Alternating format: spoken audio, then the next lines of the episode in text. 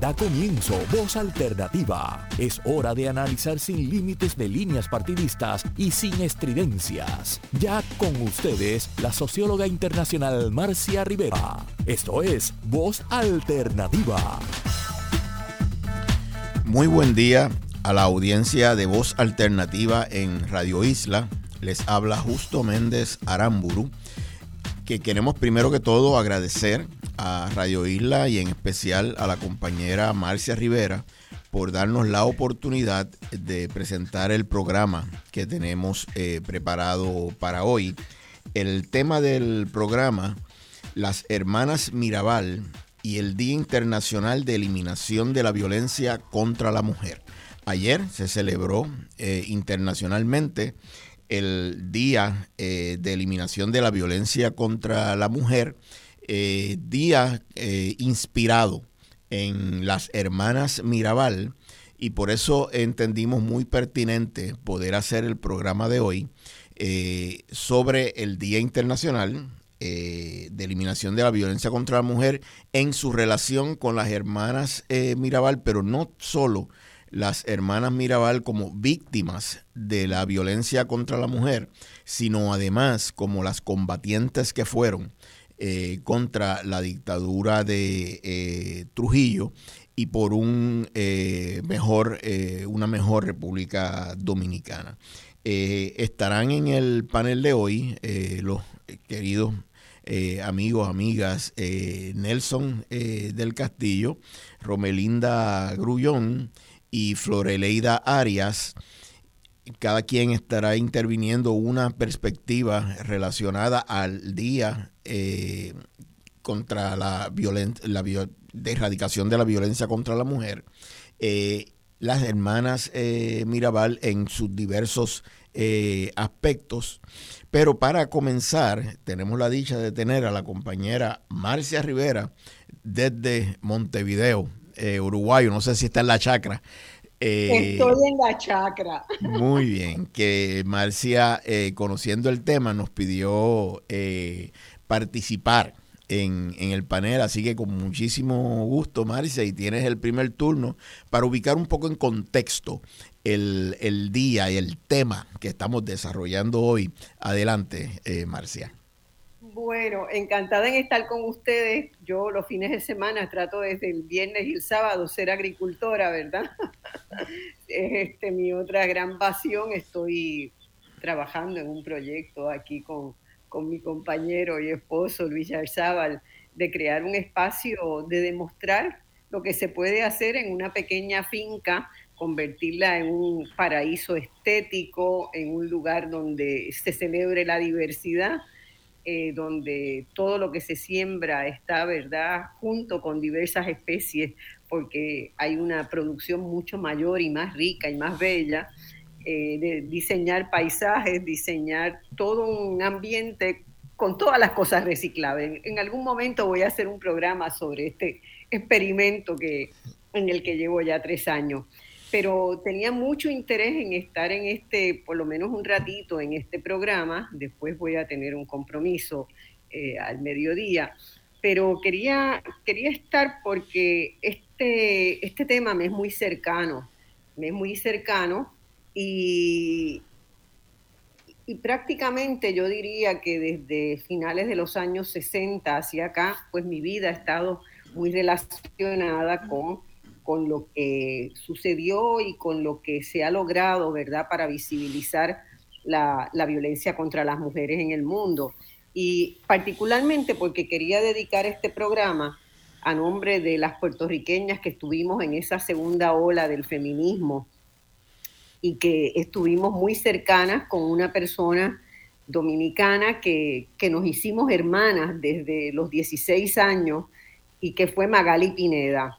Y a Magali Pineda, a mí me, cada vez que veo cómo ha crecido la lucha a nivel mundial contra la violencia eh, contra las mujeres, pues me erizo, me erizo de emoción, porque fue una gran educadora popular. Magali Pineda fue, yo te diría, en América Latina y particularmente en el Caribe, una de las personas que más trabajo dedicó a visibilizar la subordinación de las mujeres y el costo que tenía aniquilar a la mitad de la población del mundo, ¿verdad? Porque la discriminación y la este, concepción de que las mujeres somos menos, tenemos menos capacidades, tenemos que tener menos oportunidades, tenemos que estar expuestas a múltiples formas de discriminación, pues se ha verificado que no es, que no es una, ¿verdad? Que, que es absurdo y que tiene un costo social muy alto y Magali pues dedicó su vida primero fundando una escuela alternativa en República Dominicana, que duró muchos años, la nueva escuela, donde se trabajaba la equidad de géneros desde el salón de clases y luego su incidencia sobre el sistema de Naciones Unidas, donde muchas veces concurrimos y siempre estábamos trabajando en conjunto con la que íbamos de Puerto Rico, Ana Irma Rivera Lacén, Nirvana, eh, Nirvana, González, Tati Fernós, Josi Pantojas, ¿verdad? Fueron luchas que nos hermanaron fuertemente a las que participamos en, esa, en, esa, en esos desafíos que nos planteó, que se nos planteaban desde que éramos jóvenes universitarias y creo que por ahí empezamos a construir esta, estas luchas comunes. El 25 de noviembre se convirtió en una fecha clave en la agenda del movimiento feminista a nivel mundial. Comienza en América Latina, comienza por el trabajo de Magali, sensibilizar ¿verdad? Las generaciones que estábamos ahí de, lo que había pasado el 25 de noviembre de 1960 eh, en la República Dominicana, día en que el, por orden del dictador Rafael Leonidas Trujillo, que tenía una dictadura férrea por aquellos años, eh, mandó asesinar a tres hermanas, tres hermanas, Patria, Minerva y María Teresa, que eran entusiastas luchadoras dominicanas por los derechos humanos y que claramente estaban en contra de, eh, del dictador Trujillo, ¿verdad? En ese momento había ya muchas personas detenidas. Esto fue en noviembre del 60. En enero de ese año, eh, el gobierno de Trujillo, ¿verdad? Las autoridades de Trujillo advinieron en conocimiento de un movimiento que se había creado por un joven abogado, Manolo Tavares Justo, que había fundado en el 59 el movimiento 14 de junio, junto con otras personas, entre los cuales estaba Fafa Tavera, Rafael Tavera, que era el compañero de Magali Pineda. Entonces, Manolo Tavares, que era el compañero de Minerva, y Fafa Tavera, compañero de Magali, eh, ellos dos fueron apresados y llevados a una cárcel clandestina de la que seguramente algunos de los que están ahí en el programa de hoy van a recordar, ¿verdad? De, eh, la, famosa cárcel clandestina conocida como la 40, en la que recibieron terribles torturas y donde murieron muchos de los compañeros que estaban allí. Y en noviembre de ese año asesinan a Minerva y a sus hermanas. Eso fue una sacudida muy grande. Yo la recuerdo perfectamente estando en Puerto Rico en ese 1960 porque mi papá, Luis Rivera Lacour, era una de las personas, creo que era el responsable de eh, la organización de un movimiento en Puerto Rico contra la dictadura de Trujillo. Mi primer viaje en avión había sido a República Dominicana para reunirme con ese grupo que estaba organizándose. Yo tenía muy pocos años, pero los recuerdo perfectamente, ¿verdad? Y recuerdo la lucha de mi papá y cuando llega la noticia del asesinato de, estas hermanas, creo que papi sí había conocido a Minerva y había conocido a, Manolo Tavares, que estaba en contacto siempre con ellos. En América Latina, cuando advinimos en conocimiento, ¿verdad? Y los, los eh, países de la región, los movimientos de mujeres de la región, advinieron en conocimiento de eso, empieza, estaba empezando ya un movimiento de mujeres por que estaba eh, fraccionado por los países, en los países, ¿verdad? Y se decide hacer el primer encuentro feminista latinoamericano y del Caribe en Bogotá en 1981. En ese primer encuentro, Magali Pineda, y otras compañeras dominicanas, acompañadas también de caribeñas y latinoamericanas que pusieron este, su, su alma en esto, de que el primer encuentro feminista que estaba reunido ahí en Bogotá estableciera el 25 de noviembre como el Día Internacional de la No Violencia contra la Mujer. Esa fue como el primer este, fraseamiento, ¿verdad? El repudio a la violencia. Y yo recuerdo perfectamente, ¿verdad?, cómo los encuentros feministas fueron creciendo en la región, fueron teniendo cada vez más espacio, centrados fundamentalmente en la lucha por los derechos de las mujeres. Y habían tres áreas claramente demarcadas ahí o, priorizadas que tenían que ver con el acceso a, bienes económicos, al trabajo, a la posibilidad de tener una, ¿verdad? una independencia para generar actividad económica que no la tenían las mujeres en la mayor parte de los países de la región. Ese era como un primer, un primer este, reclamo. Ya el derecho al voto había sido conseguido por la primera ola del feminismo latinoamericano, pero en la segunda ola, pues los derechos económicos y sociales los derechos humanos advenían a un primer lugar. Y el segundo tema más importante era el tema del uso del tiempo y de la violencia contra las mujeres, ¿verdad? La desproporción del tiempo que tenían que utilizar las mujeres en los cuidados, en las tareas domésticas, en sostener el voluntariado en las organizaciones comunitarias y la violencia que estaban sujetas. Ese movimiento de mujeres es muy interesante lo que pasa, va ganando fuerza, cohesión a través de esta decisión, ¿verdad? Este, que mirándola históricamente fue absolutamente sabia y consecuente con lo que se buscaba de generar ese espacio de los encuentros feministas. Y ese, desde esos lugares y desde el hecho de que el sistema de Naciones Unidas empieza a reconocer por los movimientos de mujeres, y esto que digo es, lo he trabajado, lo he reflexionado, lo viví, lo he documentado, es a partir de la lucha de las mujeres, donde Naciones Unidas se da cuenta que además de ser partners, de además de ser socios de los gobiernos para cambiar las políticas que haya que cambiar, eh, hay que incorporar a la sociedad civil. Y los primeros grupos que entran en en participar en las asambleas de Naciones Unidas preponderantemente son los grupos feministas. Es a los grupos feministas a quien le debemos buena parte de la adquisición de derechos humanos, sociales, derechos de género, derechos sobre el tema del medio ambiente, es a la lucha de esas, de las mujeres en la región.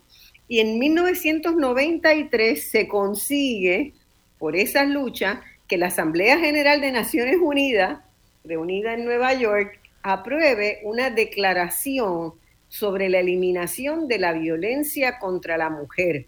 Y esa declaración abre un espacio, se sigue trabajando desde esos, desde esos espacios y en el 99 esa misma Asamblea General de Naciones Unidas declaró el 25 de noviembre para recordarle al mundo el serio problema de la violencia contra las mujeres. Es decir, que aquella idea germinal de Magali Pineda, a quien quiero rendir todo el tributo que se merece, desencadena entonces no solamente en el movimiento feminista mundial una adhesión, sino que el sistema de Naciones Unidas les recuerda al mundo que ese día tenemos que prestar atención a las diferentes múltiples formas en que se ejerce violencia contra las mujeres en el mundo todavía hoy. Hoy se estima que más de 250 millones de mujeres y niñas en el observatorio que Naciones Unidas ha montado sobre esto experimentan violencia sexual o física de parte de su pareja cada año. 250 millones de mujeres y de niñas en el mundo. Violencia física por parte de su pareja cada año. Eso, a eso hay que añadirle la violencia que se ejercen desde los estados, las violencias que se ejercen desde los centros de trabajo, las violencias que están asumidas por la sociedad como naturales. Pero el hecho es que todo el sistema de Naciones Unidas ha convocado al mundo a celebrar 16 días de activismo contra la violencia de género. ¿Por qué 16 días? Porque el Día Internacional para la Eliminación de las Violencias contra las Mujeres se estableció, comenzaba ayer, y el 10 de diciembre Naciones Unidas había proclamado el Día Internacional de los Derechos Humanos. Así que durante esos 16 días, el mundo entero, incluyendo a Puerto Rico, que hay una agenda de trabajo muy importante para estos 16 días, eh, vamos a estar, ¿verdad?, eh, buscando alertar sobre la importancia de las medidas. A mí me gustaría hablar un poquitito más de cómo se ejerce la violencia machista, pero justo lo dejo por si hay preguntas hasta ahora de, esto que he planteado o comentarios. Sí, eh, muchísimas gracias Marcia y no, nos encantaría que puedas permanecer todo el tiempo que puedas en, el programa. Eh, precisamente el Observatorio de Equidad de Género nos ha estado informando sobre eh, la, la, actividad de cada uno de los 16 días que, se están desarrollando en, Puerto Rico. Eh, pero nos gustaría eh, pedirle al compañero Nelson del Castillo abundar un, tanto sobre el contexto histórico dominicano en relación a la dictadura de Trujillo y a la lucha contra esa dictadura. Compañero Nelson. Sí, buenos días y saludo a la compañera Marcia y a las compañeras presentes, a Justito acá. Eh, realmente la República Dominicana vivía para la época en que es asesinada eh, Minerva y sus hermanas son asesinadas, eh, Patria y María Teresa, y la represión era absoluta a todos los niveles. Eh, yo era un niño entonces y recuerdo cómo la gente hablaba temerosa y cómo eh, fui entendiendo en mi hogar la realidad que se vivía, porque mi padre, que era un hombre de izquierda, aunque nunca militaba, era un obrero, luchador social, pero no militó en ningún partido, eh, exaltaba la lucha de, del 1J4, que lo conocíamos en esa forma el 14 de junio, movimiento revolucionario. Para que, no se entendiera. Sí, eh, era la, J, la J en, medio del 1 y el 4, el 1J4. Y eh, había un, un militar, eh, amigo de mi padre, que de vez en cuando iba por allá y le hacía una especie de informe de la situación que estaba viviendo el país. Y mi padre también tenía otro amigo que era un oficial que a veces también lo visitaba. Eh, y se hablaba sotovoce allí de toda la situación que, que estaba ocurriendo en el país. Y ahí viene uno en conocimiento de este caso de las hermanas Mirabal, que yo considero que en el caso particular de las hermanas Mirabal, pero en el caso particular de Minerva, es una historia que está por escribirse. ¿Por qué? Porque hay mucha especulación en torno al asunto. Hay gente que vivió esa época y que ha ido muriendo sin dejar nada escrito.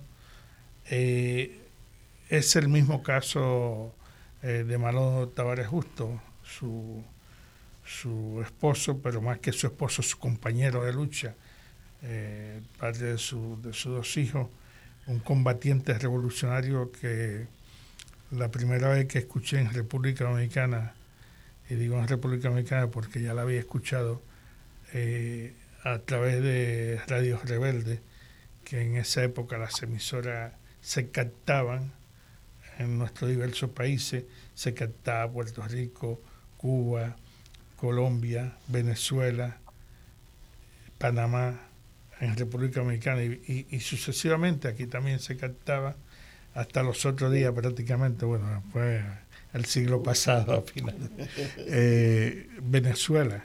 Luego con el crecimiento de, la, de las emisoras de radio eso se perdió. Pero la historia de Minerva, eh, en la que incluye a sus hermanas, que era una luchadora más eh, comedida que ella, eh, quizá por otras circunstancias, incluso sus esposos que participaron en la conformación del movimiento revolucionario, revolucionario 14 de junio, perdón, movimiento revolucionario 14 de junio, eh, mantuvieron siempre un perfil más bajito, aunque eh, fueron apresados. E igual que no se, no se habla de Rufino de la Cruz, que se le conoce como el chofer que la llevaba y, y la traía, pero bueno, era alguien con conciencia, porque él sabía lo que se exponía. Y él sabía que en cualquier momento podía pasar lo que pasó. Eh, por lo menos uno, uno deduce eso. Pues Manolo era muy expresivo. Eh, recuerdo ante la, el, las elecciones de 1961 que ganó Juan Bosch, él fue a Washington y eh, regresó de allá, ha habido con el representante de la derecha y el hombre del imperialismo, es decir, eh, Viriato Fiallo, no como compañeros eh, de, de, lucha, sino para llevar sus propuestas. Y cuando él regresó de, Washington, denunció la determinación del imperialismo yanqui de qué se iba a hacer en la República Dominicana. Y entre las cosas que se iban a hacer, para sorpresa de, de Estados Unidos, no se produjo, que era impedir la elección, por ejemplo, de un, un, un gobierno que estuviese representado por revolucionarios. Y digo no se logró porque Fiallo no alcanzó, que pertenecía a la Francia, y dicho a, propósito, Francia, oligarquía dominicana, eran una especie de dueño del país, y eh, ganó Juan Bosch. Y siete meses después le dieron el golpe de Estado. Pero en ese, en ese discurso, ahí eh, no solo se percibió la dimensión de Manolo Tavares Justo como un dirigente revolucionario eh, de primer orden, sino el arrastre que tenía en las masas. Eso fue en, en el Parque Enriquillo y estaba toda la ciudad eh, desplegada de, de, cientos de miles de personas. Eh, sin embargo, el, eh, el 14 de junio terminó retirándose de la contienda. Y yo creo que a partir de, de, de ahí, en la República Dominicana se ha tergiversado mucho, aunque se salta la lucha de Minerva como feminista, eh, como defensora de los derechos eh, de la mujer, se echa a un lado su carácter político, su condición de revolucionaria. Y yo pienso que es un, un aspecto que hay que rescatar. No son estas tres mujeres que iban a ver a, su, a sus maridos presos y entonces no. vienen y la matan, sino que son luchadoras revolucionarias que van a, a, que se la juegan yendo a, a, la cárcel a ver a sus maridos. Marcia mencionaba la cárcel de la 40, que se llamaba la de la 40 porque quedaba en el kilómetro 40 eh, hacia el norte. Pero había otra hacia el este que quedaba en el kilómetro 9, 9 que eran cárceles donde torturaban eh, a, a, presos políticos, no esos presos políticos que a veces Estados Unidos va con una listita alegando que, sino presos políticos de verdad, luchadores, que no tenían el amparo de nadie, porque la OEA era un brazo político de Estados Unidos, que no servía a los intereses de los pueblos. De hecho, todos los dictadores de esa época, incluyendo a Trujillo, eh, provenían, eran producto de invasiones militares directas de Estados Unidos y en algunos casos de golpes de Estado prohijados por Estados Unidos. Así que eh, hay una historia en República Dominicana que desgraciadamente le comentaba a Romelinda, eh, se va perdiendo porque hay generaciones que no le interesa y las generaciones que le antecedieron no han hecho el trabajo político para que la gente comprenda. Pero también es muy difícil cómo pasa acá. Aquí mucha gente no sabe la lucha de muchas mujeres, pero también de muchos hombres, eh, por eh, caer a Puerto Rico donde se encuentra hoy y que haya un sentido nacional en el país. Y eso no es una excepción con las hermanas Mirabal, con Rufino de la Cruz, que lo menciona de nuevo, ni con eh, la lucha que libró el movimiento revolucionario 14 de junio por mucho tiempo, que después fue evolucionando y eh, ya con los años posteriores eh, se dividió y se convirtió en el momento, la línea roja del movimiento revolucionario 14 de junio, que era una concepción marxista-leninista eh, que propulsaba la lucha armada y todo eso.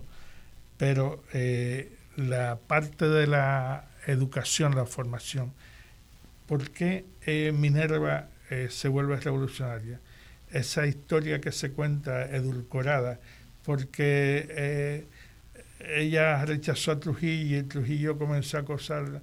Esa es una eh, novela rosa que se quiere pintar en torno a una mujer que se jugaba la vida día a día y que sabía que era la única forma de combatir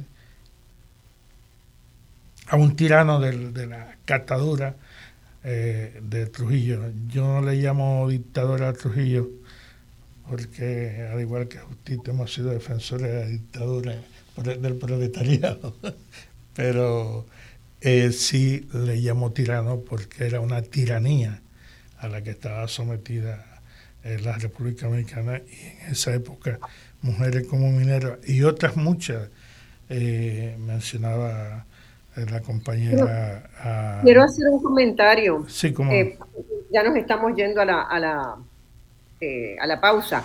Efectivamente, Magali, yo tuve la oportunidad extraordinaria en la vida de hablar muchísimo con Magali de cómo ella y Minerva, eh, ¿verdad?, podían seguir una doble vida, la vida de revolucionaria de ella, propia, de creadora, de, de, de creadora de espacios para la defensa de los derechos humanos. Eso fue un proceso muy importante en la vida de ambas, en la vida de ambas.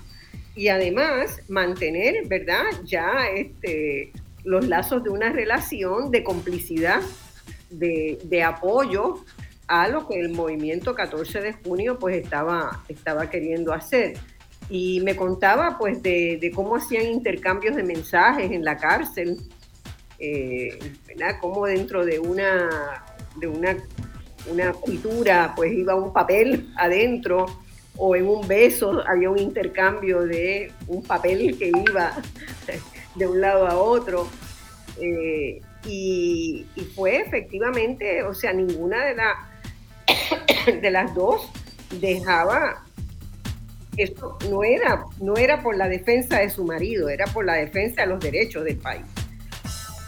La otra cosa que quería decir es que tratamos de conseguir a Mimi, la hija de Manolo y Minerva, para que estuviera en este programa. Lamentablemente ella tenía otro compromiso de un curso que está dando, de un taller que está dando.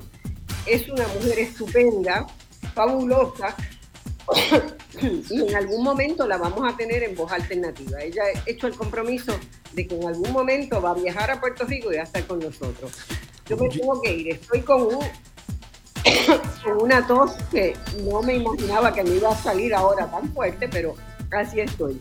Eh, los dejo con, con gusto y que los seguiré escuchando. Muchísimas gracias Marcia y Nelson y regresamos muy en breve luego de la pausa.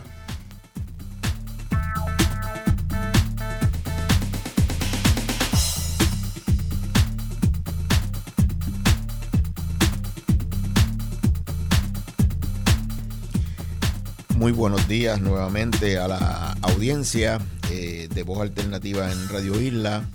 y nuestro agradecimiento siempre a la compañera Marcia Rivera por permitirnos eh, desarrollar el programa en su espacio. Marcia que se convirtió hoy en la primera panelista eh, de, este grupo que estamos desarrollando el tema Las Hermanas Mirabal y el Día Internacional de Eliminación de la Violencia contra la Mujer.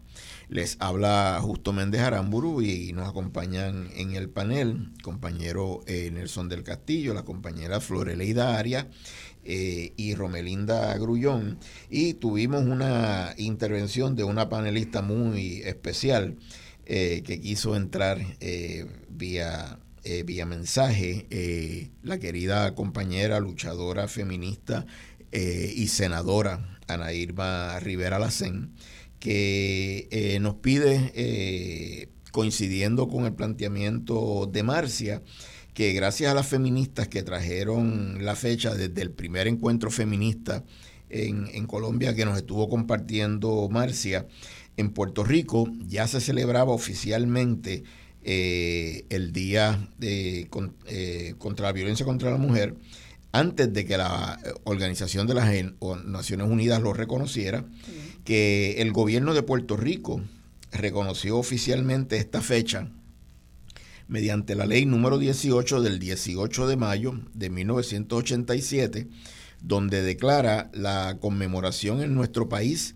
del Día de No Más Violencia contra la Mujer.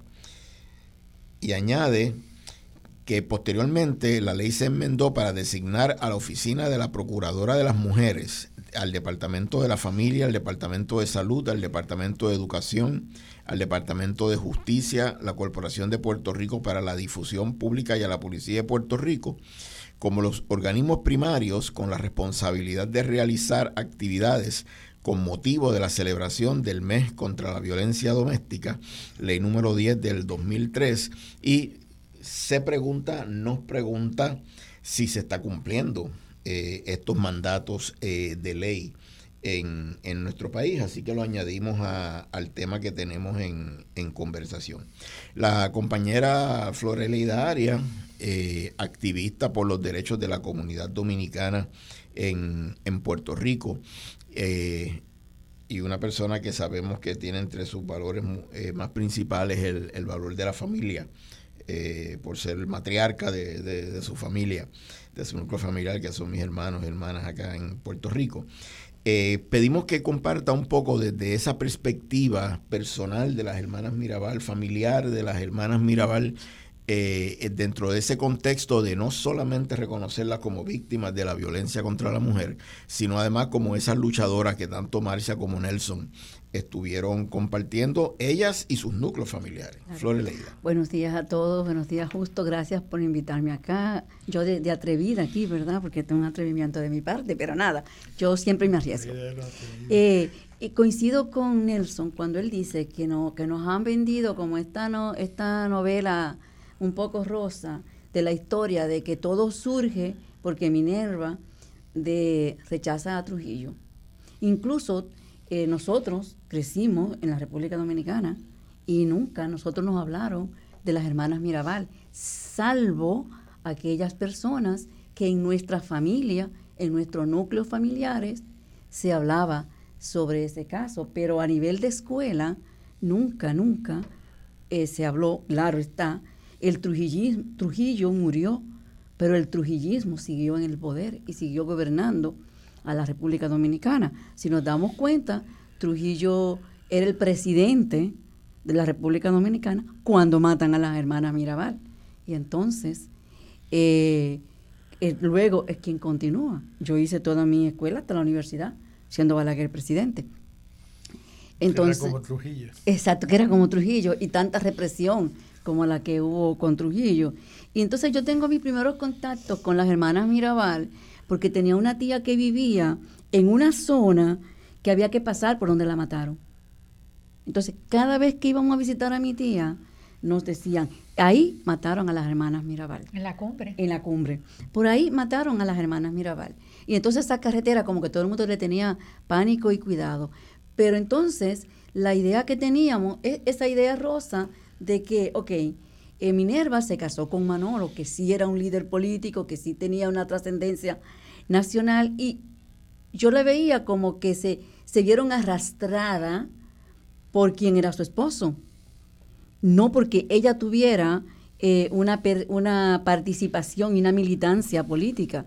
Y, comentaba eso a veces y había una, un amigo que me decía, estás equivocada, estás equivocada, busca historia.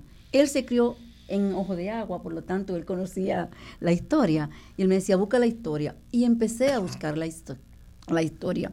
Y entonces, en ese contexto, ese, esa sensibilidad social, ese militar, esa, esa militancia eh, anti la, ante la tiranía antitrujillista no surge en la, en la Minerva adulta, surge en, la, en el seno de la familia, surge en esa familia de una posición social y económica superior, muy superior al promedio de la República Dominicana, eran personas de, de una posición económica elevada y socialmente también, eh, sin embargo, se habían visto eh, afectados por la invasión del, 1916.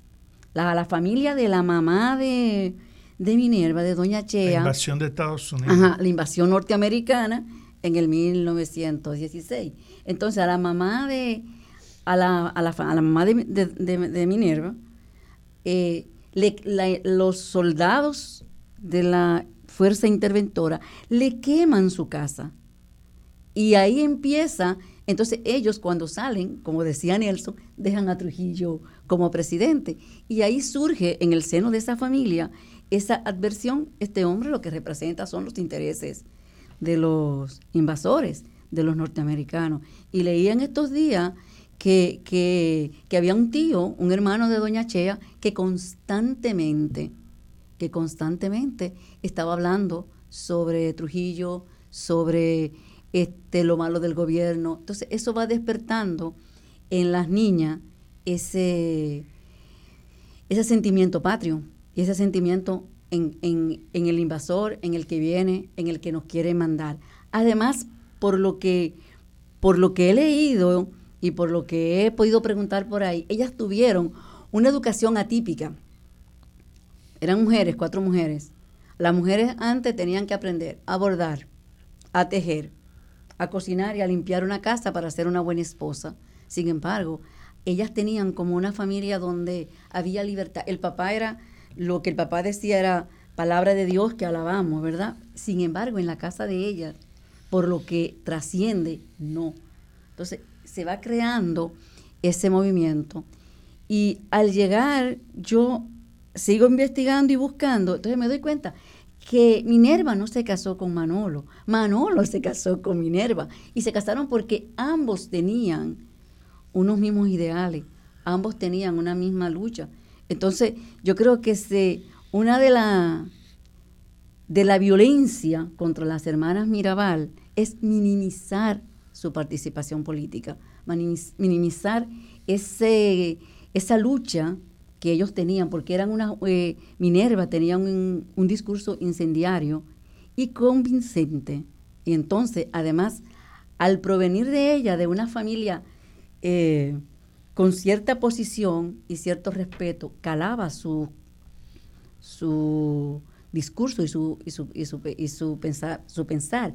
Incluso, fíjense que habían dos objetivos, que era, decía Nelson ahorita, que no todas se unieron, pero era porque Patria, como tú, como decíamos, ella era más hogareña, más tranquila, más en la casa. Este, Dede era totalmente eh, solidaria, pero más en su casa. Entonces, Minerva y María Teresa, quizá aquí sí influyó el que ellas fueran a la universidad, eran las que tenían una participación política activa. Y por eso ellas eran los dos objetivos a eliminar.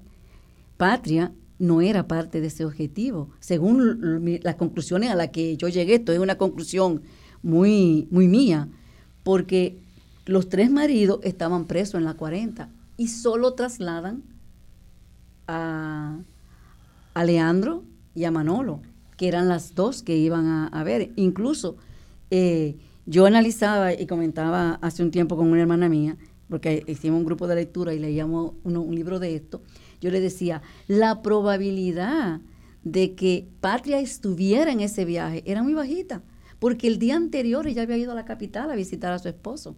Oye, y estamos hablando de, preso, allá también, y estamos hablando de un viaje a la capital. Para el otro día, coger un viaje para Puerto Plata, que eso era un viaje que había que, que, que hice de la amanecida, porque yo, bueno, esa carretera yo la conozco muy bien, y esa carretera es curva, curva, es como la piquiña, que tú ibas en curva y, subiendo y bajando. O sea, que, era un viaje de, cuidado. Y ellas dos eran los dos objetivos. ¿Por qué? Porque eran las dos que tenían una militancia política realmente efectiva y que estaban muy comprometidas con el movimiento eh, de la resistencia. Y, pero ellos tenían un núcleo familiar tan fuerte que, la, que toda la familia estaba y cerraba filas con ellas. Si, si nos damos cuenta, en las historias que hemos encontrado, toda la familia Mirabal cerró fila con ella. Y, estamos hablando de, un, de, una época en que tú no podías confiar en tu, o sea, en tu hermano, en tu vecino, en tu, en tu compadre, porque el que tú menos pensaba te iba a denunciar, en que cuando tú tenías o tú te identificaban contra el gobierno, eh, todo el mundo te hacía la cruz y a, tu casa y te veían y te daban la espalda para no, para no tener que, saludarte, para que no te vieran relacionándote con una persona que era contra el régimen. Y sin embargo, ellas se mantuvieron y las familias allegadas se mantuvieron y dándole apoyo en todo momento. O sea que, que es una historia, como dice, como decían Romelinda y, Nelson, que hay que escribirla, que, que, creo que hay que investigarla y profundizar más sobre esa participación política. Eh, es una lástima que ya se están acabando esas personas que vivieron esa época y que estuvieron ahí y de mano a mano se pasa la verdad y, y se lleva algo y se y vienen cosas nuevas. Pero sí yo siempre me yo diría como que me ha molestado un poquito ese, ese ok, eh, todo surge porque Trujillo enamora a Minerva y Minerva lo rechaza y él entonces se empecina en destruirla, donde se minimiza mucho esa, no, no, él la, la persigue porque ella era una militante política, porque ella tenía una militancia, era una gran líder dentro del movimiento Minerva era una gran líder, realmente. Claro, las mujeres siempre se nos hace más difícil y tenemos que trabajar mucho más todavía hoy día para poder eh, lograr posicionarnos. Imagínate en aquella época como era. O sea que, eh, voy por ahí y, y, vamos Nelson, a lo mejor te, anima y escribe. que era una combatiente ella. sí. A la que se quiere reducir a una mera ama de casa participante eh, por casualidad en una lucha política exactamente exactamente era una combatiente una dirigente Gracias a Floreleida, eh, la compañera Romelinda entonces eh, ejemplifica lo que es esa, esa lucha por los derechos de, de las mujeres, de la mujer dominicana, de la mujer haitiana, de la mujer puertorriqueña, la mujer en, en sí. Eh, acá en Puerto Rico a través del Centro de la Mujer Dominicana, eh, dando eh, honor a ese legado de, de las hermanas Mirabal. ¿Puedes comentarnos sobre el trabajo en Puerto Rico, la situación de la mujer en, en Puerto Rico, la mujer dominicana, haitiana, que sé que también trabaja, puertorriqueña en general? Bueno, gracias, gracias al programa Voz Alternativa, a Marcia, a Justo por invitarme. Es un honor, es un placer eh, compartir con Flor Hereida, que la aprecio mucho, y a mi querido y adorado Nelson, que fue de la primera persona que estuvo ahí cuando se fundó el Centro de la Mujer Dominicana. Escribió un artículo que eso fue fuego. Nunca en mi vida había sentido tanta discriminación y xenofobia, como los comentarios. No sé si tú lo llegaste a leer, foro, pero a 20 años siguen los mismos comentarios. Eh, bueno, en cuanto a, Trujillo y, la Mirabal, especialmente Minerva, eso una actitud machista, patriarcal, porque era doblegar la voluntad de Minerva a través de detenerla a la fuerza, a través de ser ella una más de las tantas mujeres que tuvieron que acceder. Entonces, dentro de eso, hay que mirarlo con una actitud machista. No te me va a escapar. Yo te quiero, yo te quiero en la cama, yo quiero que tú seas mía. ¿Y cómo va a doblegarla? Y toda esa historial de lucha, pues se hubiesen ido al piso. Si hubiesen ido al piso, si, si hubiese accedido a, ese chantaje tan cruel eh, de, de Trujillo, su secuace, hacia Minerva, ya que era el jefe donde nadie podía decirle que no. Y también se ve ahí la lealtad familiar, lo importante de la lealtad familiar, la lealtad de amistad, la lealtad de personas que son parte de la que uno tiene y que uno confía. Porque sin esa lealtad posiblemente hubiese sido difícil que se hubiese gestado ese movimiento, que fue mucho, pero mucho más allá del asesinato de, de nuestra querida hermana Mirabal. Bueno, pues aquí en el centro, en Puerto Rico, eh, donde Puerto Rico es la, tercera frontera de, Estados Unidos. Tenemos a Canadá, tenemos a, México y también tenemos a, Puerto Rico, donde la gran cantidad de, personas que migran pues son personas eh, muy pobres en su gran mayoría. Y hay que ver el papel que jugó Puerto Rico en esa época de tiranía de albergar personas que salían en las mismas condiciones que todavía siguen llegando por situaciones políticas que tenían que escapar, que no podían salir por aeropuertos, que no podían, tenían que venir vía Puerto Rico, en Yola, en, embarcaciones, son muchas las personas que, que llegaron y que fueron prácticamente un desahogo para muchas familias. Llegaron en, en masa, muchas familiares, muchas personas antitruillistas, eh, amigos y amigas de esa persona, porque no solamente eran las la personas que estaban directamente involucradas, sino también las amistades. Por eso, como dice Floreleida, en el caso de, de, las Mirabal, pues muchas personas no le dirijan la palabra porque tenían miedo, tenían temor, porque si una persona hablaba o albergaba o iba a la casa, ya inmediatamente estaba en una lista y podían también sufrir la consecuencia de, de la persona que estaba involucrada directamente. Es decir, que yo considero que al igual que, que la historia de la hermanas Mirabal, especialmente ese papel de Minerva, se tiene que reescribir y también se tiene que seguir investigando la magnitud de la tiranía tan perfecta, tan cruel de Trujillo en esa media isla, que todavía esa dimensión no se ha dado a conocer. Fue demasiado, demasiado, demasiado, de verdad que, que una magnitud que, que hay que seguir escudriñando y hay que seguir escribiendo. todavía existe.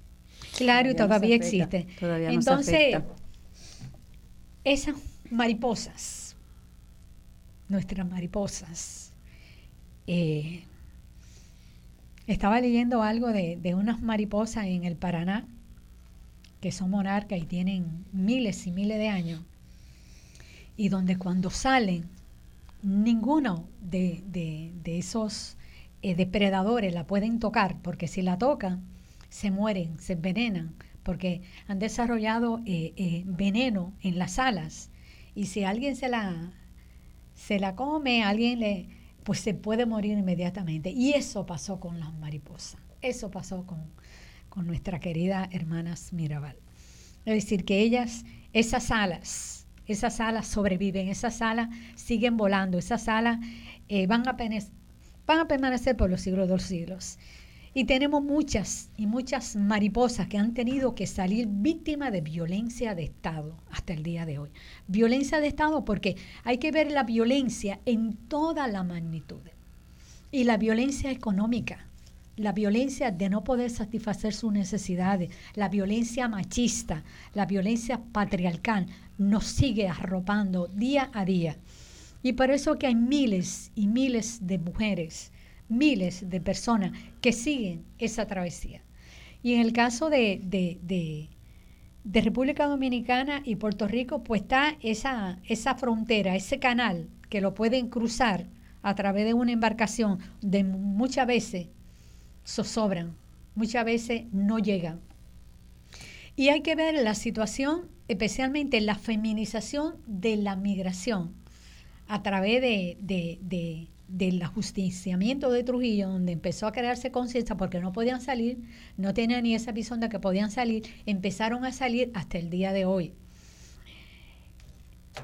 Y tenemos que analizar bien el contexto histórico de República Dominicana y de muchos países al día de hoy, 63 años del asesinato de nuestra querida mariposa.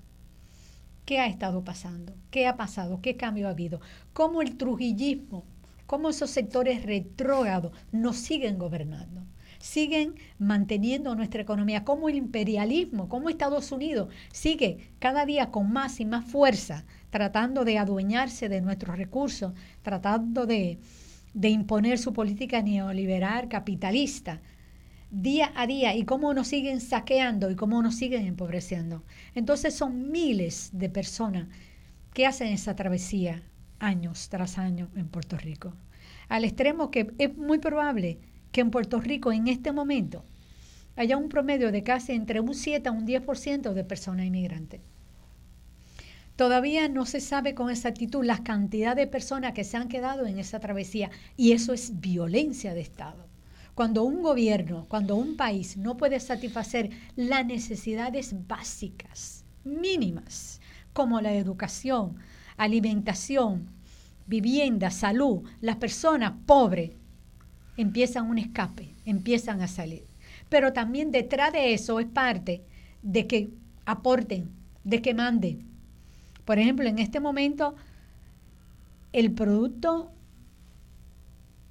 dominicano bruto en este momento, la segunda son las remesas, ya que tenemos un promedio de casi 3 millones de personas exiliadas económicas en todo el mundo, en Europa. Solamente en Estados Unidos tenemos un promedio de casi 2 billones. Puerto Rico tiene un promedio posiblemente, aunque el censo no lo refleja, porque hay una cantidad de personas que están en situaciones irregulares, que prácticamente no existen y están como que una invisibilización, lo que también lleva a la situación de violencia, a la situación de marginación que viven miles y miles de mujeres inmigrantes aquí en Puerto Rico. Pues desde el Centro de la Mujer Dominicana, que cumplimos 20 años este 8 de marzo, hemos atendido mujeres de 25 nacionalidades. Es decir, que no solamente la solidaridad internacional, la lucha de las mujeres, la violencia de las mujeres, no solamente se circunscribe a República Dominicana y a Puerto Rico, sino prácticamente de toda parte del mundo. La situación de violencia que viven miles y miles de mujeres no solamente se circunscribe en la dominicana que en Puerto Rico. 35 nacionalidades de toda parte del mundo prácticamente hemos atendido como víctimas de violencia de género. Es decir, que hay que dar una mirada mucho más amplia aquí en Puerto Rico de la situación que viven las mujeres inmigrantes. A veces solamente nos circunscribimos a las mujeres dominicanas, también mujeres de otras nacionalidades. Por ejemplo, estamos hablando de mujeres venezolanas, colombianas, de Haití, de 35 nacionalidades, tan lejanas como Oriente, como eh, Europa, es decir, de casi de los cinco continentes convergen y viven aquí y han sido víctimas y son víctimas en este momento de violencia de género. Es decir, que tiene que ir mucho, pero mucho más allá que las mujeres dominicanas. De ahí que el centro ofrece servicio a todas las mujeres inmigrantes de toda la isla, aunque estamos en el área metropolitana, pero le damos servicio a toda la isla. Y vamos mucho más allá. Tenemos también intercesoras legales que las peleamos todos los años para que puedan dar servicio en los tribunales, no solamente a personas inmigrantes, sino personas puertorriqueñas en su gran mayoría, tan lejana como Utuado, eh, Carolina, San Juan, tenemos intercesoras que la peleamos para que estén ahí apoyando, ayudando, asistiendo a las personas que van a buscar ayuda, incluyendo hombres víctimas de violencia y en su gran mayoría mujeres puertorriqueñas y también mujeres inmigrantes. Es decir, que el trabajo del centro va mucho, pero mucho más allá de darle servicio a la, a las mujeres dominicanas. A veces me preguntan, ¿pero por qué entonces Centro de la Mujer Dominicana? Cuando llegué hace más de 20 años, pues prácticamente no había nada en Puerto Rico que identificara que la persona, eh, eh, que las mujeres dominicanas se sintieran representadas o que podían ir a algún lugar, porque no lo había. Una invisibilización casi total, especialmente cuando estaban indocumentadas, aún documentadas, porque también hay que ver que todo eso se va conjugando con lo de racismo, xenofobia y muchas personas que están documentadas no querían, en los últimos tiempos están saliendo, decir que eran dominicanas o dominicanos, porque se sentían que, lo iban a rechazar y hasta perdían su identidad o perdían el acento o trataban de, descabullirse como un puertorriqueño o una puertorriqueña más. Gracias, Romelinda. Continuamos luego de la pausa.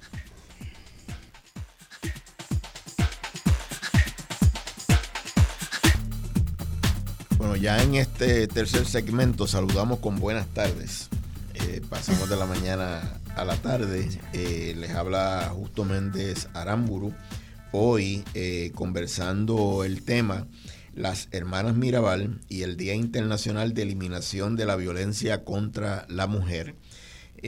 donde tuvimos a la compañera Marcia Rivera como primera panelista, ubicando en, en, contexto, ¿no? Eh, y la aportación y reconocimiento a Magali Pineda por el trabajo para que se reconociera el 25 de noviembre como Día Internacional de Eliminación de la Violencia contra la Mujer, día en que fueron asesinadas la hermana Mirabal, la compañera eh, senadora Ana Irma Rivera Lacén, que nos eh, recordaba que en Puerto Rico ya se celebraba, se reconocía el día antes de que la Organización de las Naciones Unidas eh, lo, declarara, eh, lo reconociera oficialmente, y que nos, nos pregunta si todas esas leyes que se aprobaron eh, en favor del derecho a, de la mujer a una vida en paz, libre de violencia, se están cumpliendo o, no. y todo lo que habría que hacer para que, para que sí se, se cumplan. La compañera América Facundo eh, también nos escribió eh, sobre el tema del programa que este año en Puerto Rico han sido asesinadas 63 mujeres, 19 de ellas eh, a manos de su pareja o expareja, y comenta ella, mal llamado feminicidio íntimo. Y escuchándoles esa, esa, historia de cómo entonces Puerto Rico se convirtió en refugio eh, para, muchas personas que provenientes de la República Dominicana, porque Puerto Rico prometía un, nivel de bienestar y demás eh, superior al que podían tener allá y cómo eso ha cambiado. Eh, y Romelinda mencionaba los tiempos del neoliberalismo, que, que, que no, ha, hecho tanto daño en, Puerto Rico. Pero, pero mi esposa es dominicana, eh, mi amada eh, Ana Iris, eh, por lo cual visitamos mucho allá y yo les comparto un sentir. Yo en algún momento pensé, viendo aquellos, aquellos gobiernos iniciales, bueno, pues desde la, la victoria de Juan Bosch, el golpe de Estado contra él, y, lo que la promesa que a mí en algún momento me significó eh, el Partido eh, Revolucionario Dominicano, el PRD y posteriormente el PLD.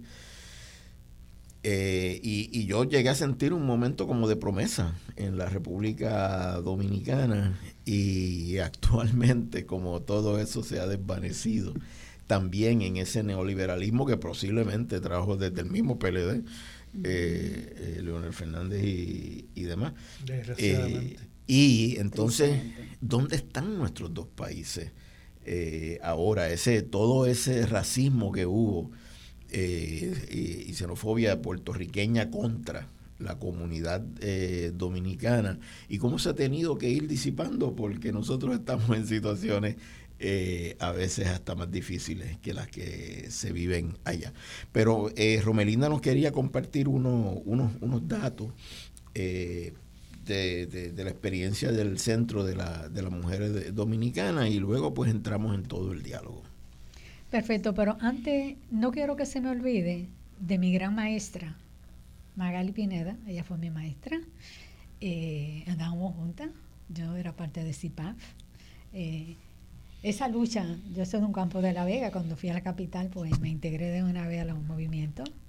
Entonces, me acuerdo que, que, Magali tuvo una reflexión y rompió prácticamente con, con, los partidos políticos, incluyendo el que estaba Fafa, su esposo. Pero siempre ella iba con él a algunos pueblos, a algunos campos. Y, y lo primero que le decían los compañeros de Fafa, por favor no traiga Magali.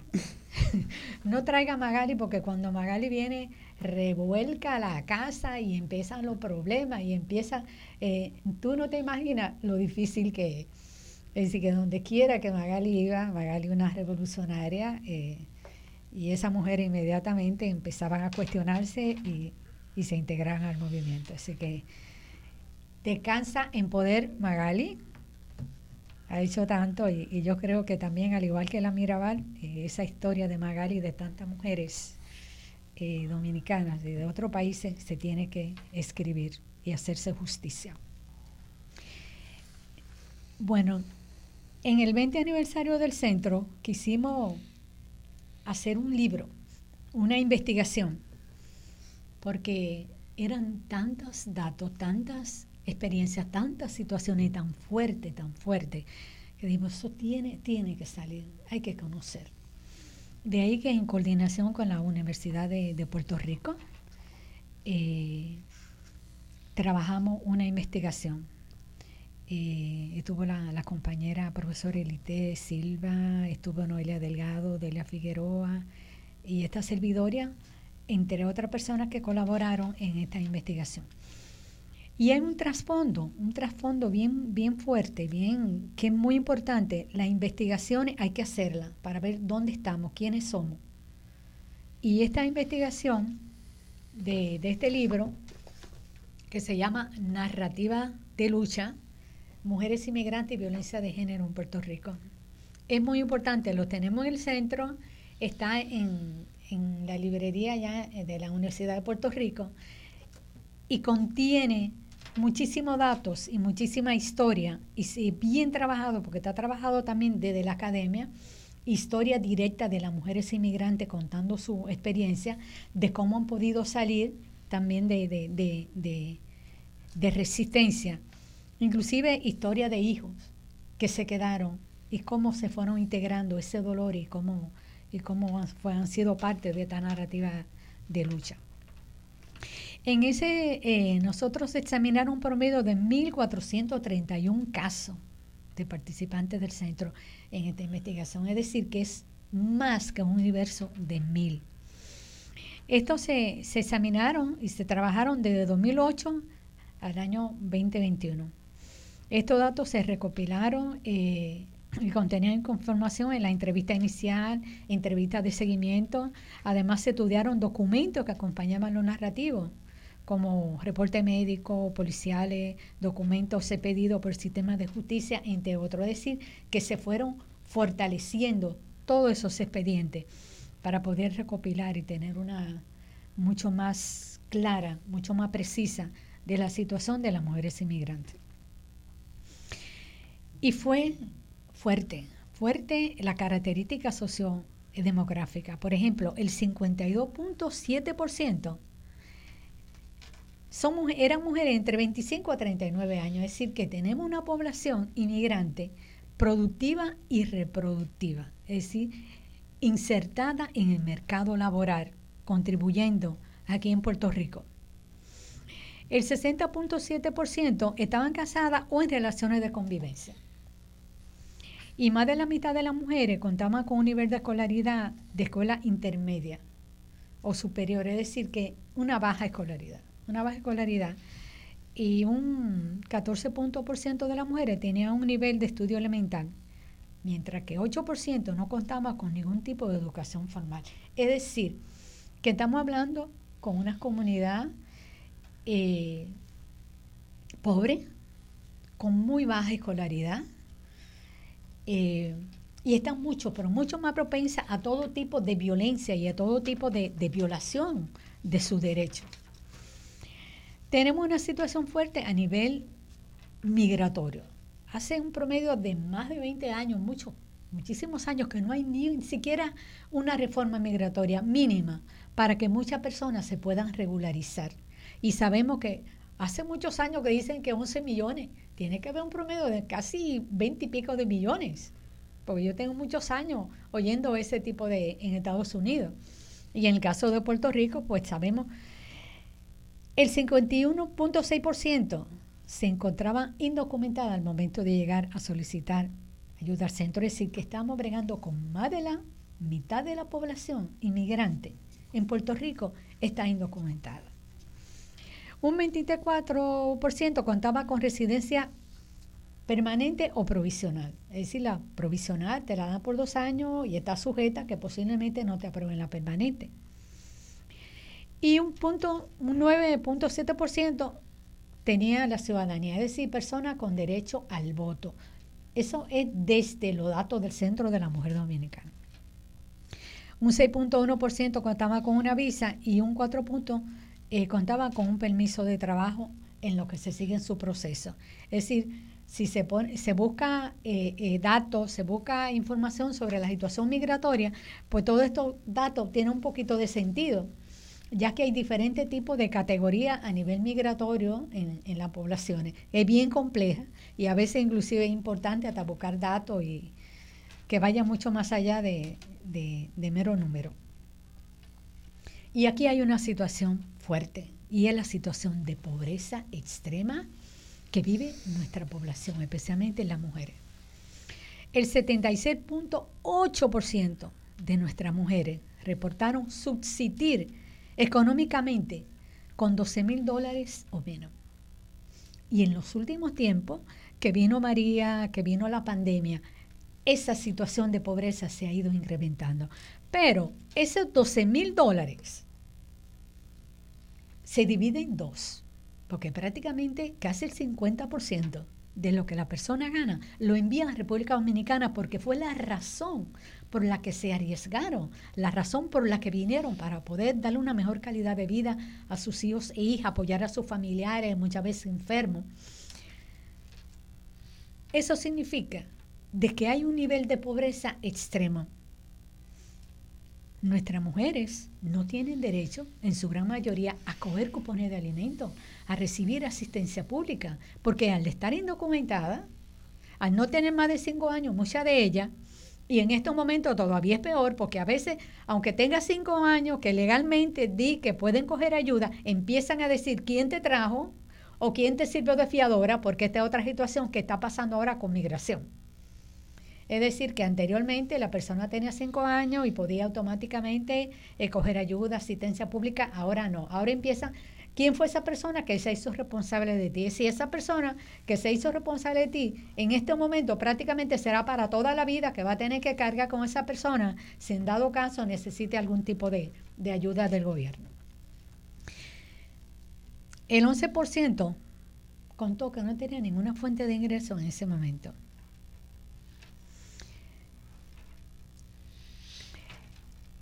En el área de la salud hay otro dato que yo le, yo le sugiero de que el libro, que los compren, que lo tengan, porque es un libro muy importante. El libro se llama Narrativa de lucha, Mujeres inmigrantes y violencia de género en Puerto Rico. En el aspecto de la salud, el 88.7% de las participantes no contaban con un plan médico o seguro de salud privado. Es decir, que no, no, hay acceso. El 84.7 no contaba con el plan de salud del gobierno, porque a veces no, porque el gobierno no contaba, es decir, no cuenta. Y sabemos que la situación de económica que se ha ido incrementando en Puerto Rico, la pobreza, porque en el caso de la comunidad inmigrante todavía es peor, porque si no hay recursos para atender a la población del país receptor, mucho menos para personas inmigrantes. Es decir, hay que Igualmente pasa con lo de con lo de vivienda. Sobre todo para personas sin documento. Claro. Exacto. Entonces, antes de empezar los episodios del centro, hicimos una pequeña investigación en coordinación con la Universidad de Puerto Rico, a ver cuáles eran las necesidades más apremiantes. De ahí la importancia de la investigación, la importancia de trabajar, de buscar datos para ver qué uno va a hacer, porque a veces eh, se hacen cosas sin contar con, datos, sin contar, y, y se fracasan muchos proyectos. Y se pudo ocultar en esa investigación que 8 de cada 10 mujeres inmigrantes eran víctimas o habían sido víctimas en ese momento de violencia de género violencia doméstica o agresión sexual. Es decir, que todo lo trabajo, puede, pues vamos a tener que empezar a trabajar directamente hasta el día de hoy en la situación de violencia de nuestras mujeres, porque no es una situación de violencia, es una situación de salud pública, la situación de nuestras mujeres inmigrantes. Y, y en ese sentido, pues no, no no, la violencia no se limita a ser agredida, a darle un golpe, a ser eh, asesinada, sino que la condición de pobreza, la carencia de, servicios de salud y, demás son también violencia contra la mujer y no solamente contra las mujeres inmigrantes en Puerto Rico, sino eh, es una situación generalizada cada, cada día más cuando vemos los niveles de pobreza en, en Puerto Rico. Eh, ¿Ibas a añadir algo? Bueno, por ejemplo, el 93.9% de las mujeres reportaron haber experimentado violencia emocional. Bien alto. El 76% de, reportaron haber sido víctimas de violencia física. Pero aquí está un dato muy fuerte y es 65.7 de las mujeres habían sufrido violencia sexual. Es decir, son muchas las mujeres que son víctimas de violaciones en sus países de orígenes en la travesía, víctima de violencia, de violaciones, y también cuando llegan aquí. Es decir, que ese número de 65.7% es demasiado alto en el, área de, violencia sexual. Y no obstante, la feminización de nuestras mujeres, de venir en esa, en esa embarcación, todavía la hace mucho más vulnerabilizada que los hombres.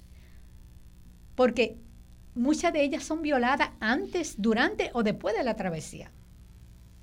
Pero también muchas le han llegado a la menstruación o han abortado en la travesía y la han tirado al mar. Y no es un mito, la han tirado porque sabemos que el canal de la Mona está infectado de tiburones, le da el olor a sangre, empiezan a, rodear la, la, pequeña embarcación y a veces ellos han tenido que tomar decisiones y han tenido que lanzar a, muchas de nuestras mujeres que no sabemos la cantidad. Y también son mucho más propensas a víctimas de trata y de tráfico. Son muchas mujeres que no llegan, que no se saben dónde están y están siendo víctimas de, trata.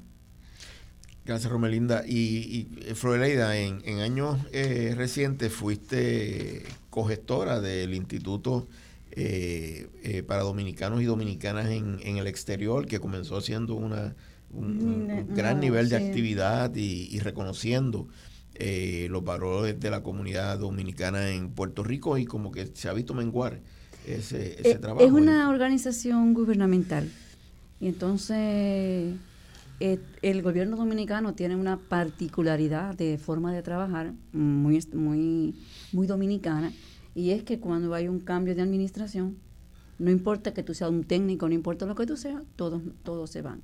Pues todo el personal que había ahí salió y entró un personal nuevo y entonces ya les, les toca a ellos hacer todas las actividades y todas la, las demás gestiones. Y bueno, entonces pues eh, todo depende de los intereses que tengan quienes están al momento al frente. En ese momento teníamos unos intereses, el, que era director en ese momento, Adalberto Bejarán, tenía unos intereses eh, eh, claros de qué era lo que él quería proyectar hacia Puerto Rico, qué, buscábamos, cómo, posicionar la comunidad dominicana dentro de la sociedad puertorriqueña. Pero es posible que, ahora sean otros otros objetivos lo que tengan. Y entonces, pues ahí es un, es un problema de, objetivo dependiendo de... Y eso pasa mucho. bueno, aquí pasa también, que dependiendo del que venga a dirigir, eh, se cambian los objetivos.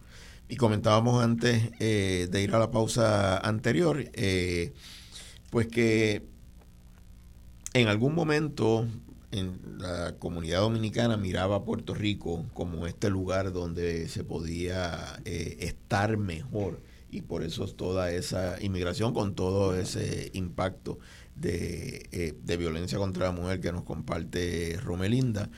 Y quizás me equivoco, ustedes me corrigen, lo conocen en el contexto mucho mejor que yo. En algún momento como que eh, esto se viraba y empezamos a ver a República Dominicana como que en, logrando unos niveles de desarrollo, mientras que aquí había una involución.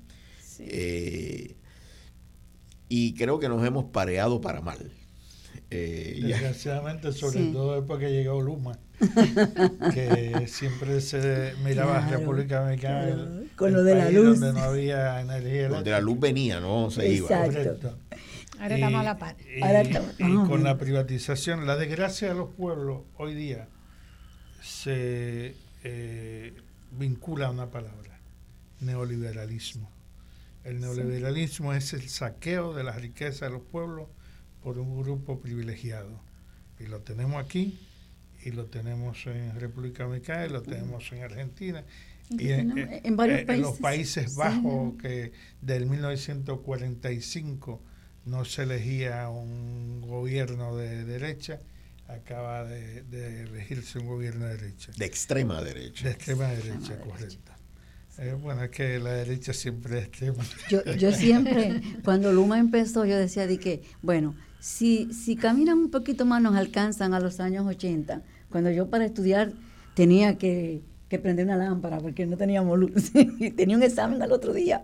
Entonces yo decía, como al paso que vamos, Luma nos va a llevar al Santo Domingo de los 80. Yo quería, yo quería eh, referirme a lo que dijo la senadora Ana Irma Rivera Lacen sobre eh, el hecho de que aquí se instituyese la lucha contra la eh, violencia hacia la mujer antes de que esto se convirtiera en eh, a propósito de, las hermanas Mirabal en particular de Minerva se convirtiese en una determinación de las Naciones Unidas y lo voy a decir pues, ella lo sabe también como yo pero en Puerto Rico la violencia está instituida desde el Estado.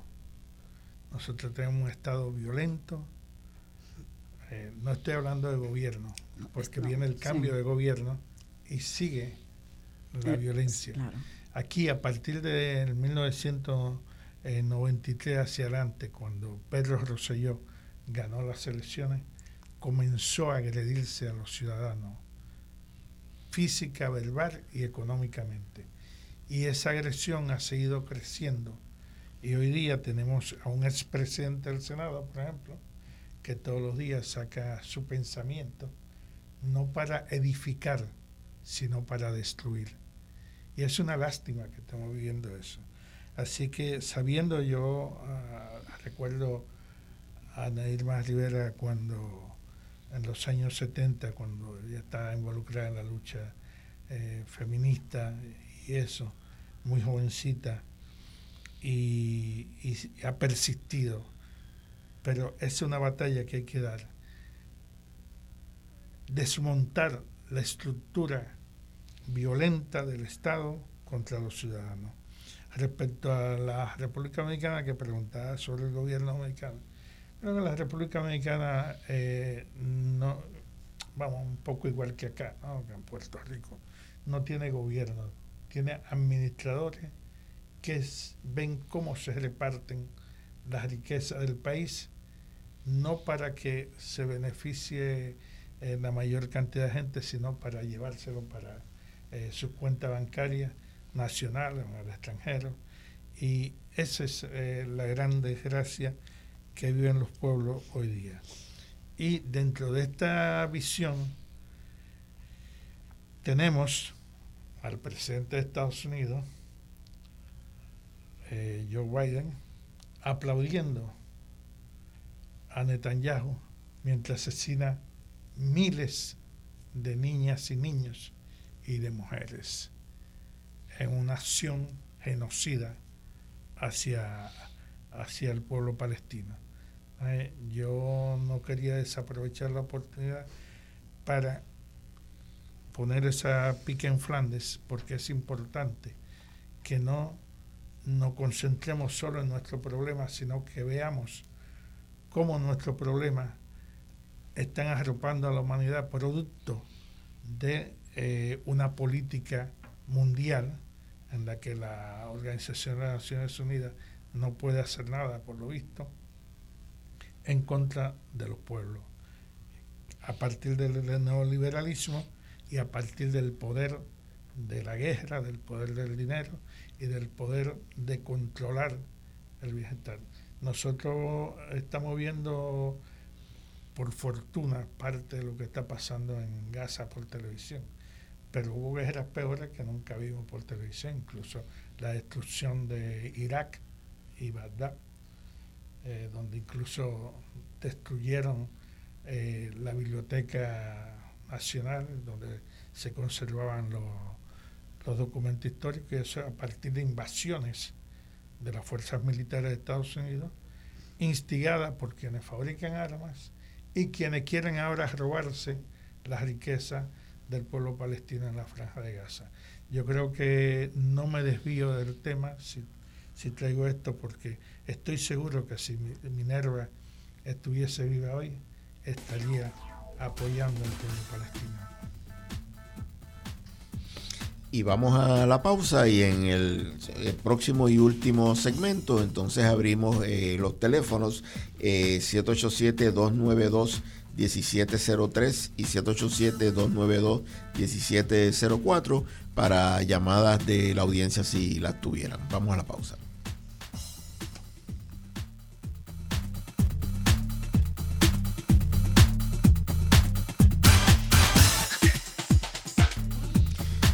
Y damos la bienvenida al cuarto segmento y último segmento eh, de Voz Alternativa en el, en el día de hoy con el tema Las Hermanas Mirabal y el Día Internacional de Eliminación eh, de la Violencia contra la Mujer, el legado de, de las hermanas Mirabal, no solamente como víctimas de la violencia contra la mujer, sino como luchadoras, combatientes eh, contra la violencia, no, no, no solo contra la mujer, sino contra el, pueblo dominicano por eh, la dictadura de, de Trujillo. Anunciamos a la audiencia que abrimos los micrófonos para sus llamadas a través del 787-292-1703 y 292-1704. Les habla Justo Méndez Aramburu y nos acompañan en el panel eh, Nelson del Castillo, Floreleida Arias y Romelinda Grullón y hemos hecho un recuento de las hermanas Mirabal como, como luchadoras, como combatientes, eh, como lideresas eh, en la lucha contra, contra la dictadura y, y cómo ese trabajo eventualmente percola y, en, lo que es reconocimiento a nivel internacional del problema de violencia contra la mujer y la necesidad de reconocer, y se decide primero en Puerto Rico, posteriormente en la Organización de las Naciones Unidas, como nos eh, compartía la compañera Ana Irma Rivera Lacén, eh, esa necesidad de erradicar la violencia contra la mujer. Y en el último segmento comentábamos cómo eh, la, expansión neoliberal eh, alrededor del mundo ha implicado ese incremento enorme de violencia contra la humanidad eh, en, general. Y, y, comparábamos cómo el pueblo dominicano en algún momento vio en Puerto Rico una esperanza de un mejor eh, estar y producto de ese mismo eh, ataque neoliberal, pues la situación de Puerto Rico entonces eh, se deteriora y terminamos más o menos en situaciones similares de, pobreza, de violencia contra todas las poblaciones vulnerables, en especial la violencia contra la mujer. Porque parte de la violencia contra la familia también está en un país que maneja tantos y tantos millones presuntamente regalo de Estados Unidos que sabemos que no, no, son, no es una aportación, sino es devolver parte de lo que se llevan y se acueste un niño o una niña o una mujer con sus hijos sin haber podido cenar con hambre para al día siguiente tratar de echar hacia adelante. Eso es violencia también, no es solo que le peguen un puño al niño, a la mujer, sino que además pase tanta necesidad para una subsistencia precaria y a veces eh, infame. Claro, y en el caso de, de la comunidad inmigrante, son muchas las familias, mujeres, niños y niñas que están pasando hambre. No pasa un día en el centro que no vaya una, una mujer preguntando si tenemos comida o dónde pueden ir a buscar comida. Y según los datos que estábamos eh, eh, compartiendo ahorita, hablar de, de prácticamente 12 mil dólares al año, estamos hablando de mil dólares mensual, como se ha incrementado el costo de la vida, aparte de tener que dividir eso, ese dinero. Estamos con una población y como decía Nelson, eh, duele, da rabia, da coraje, da frustración de, de la situación que está viviendo, especialmente aquí en Puerto Rico. Y no solamente eh, de, de, las mujeres inmigrantes, yo soy testigo de, de, mujeres puertorriqueñas que me han tocado la puerta, de mujeres que cuando María, cuando llegaban eh, eh, la Cruz Roja, cuando llegaban la caja, estaban tocando la puerta, estaban esperando también a recibir porque estaban pasando hambre. Y sabemos que muchas veces el tipo de ayuda quedan insuficiente. La situación de salud es fuerte, es decir, no es posible y a veces yo digo, ¿cómo es posible que una persona tiene una enfermedad catastrófica y hay que hacer eh, rifa, hay que hacer llamado? Eso es responsabilidad de los gobiernos. ¿Cómo es posible que la persona no pueda tener acceso a, servicio médico? Y en el caso de, de las mujeres inmigrantes, pues fuerte. Estábamos compartiendo los datos de que no tienen seguro médico ni privado ni gubernamental.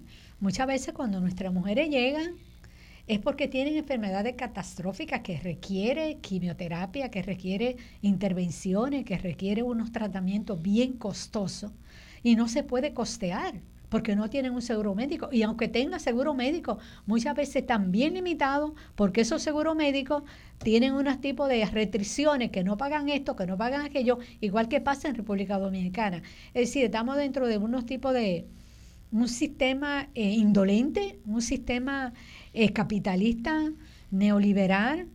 Y violento. Eh, y violento, que no le importa. Y entonces cuando vemos esas cifras de las miles y miles de personas víctimas de violencia en los tribunales, muchas veces también esa violencia que se ejerce desde el poder, desde la policía, desde los tribunales, desde diferentes instituciones y organizaciones hacia las mujeres. Yo creo que todo eso requiere una investigación de casos y de situaciones que están pasando. Y hoy es un día muy importante de reflexionar, que no se quede en conmemorar. Hay que empezar a tomar acción. Yo creo que nosotras las mujeres y los hombres conscientes tenemos que empezar a dar ese paso al frente, tenemos que salir a la calle si es necesario, tenemos que empezar a concienciar. Y como decía nuestra querida maestra Magali, la política también es cosa de mujeres. Es decir, nos quieren arrinconar en la casa. Y lo primero que empiezan a chantajearnos, especialmente familiares, personas, y porque, ¿y qué pasa de tus hijos? Tú no puedes estar en la calle, ¿qué tú estás haciendo en la calle? Tú no eres hombre, déjale a los hombres.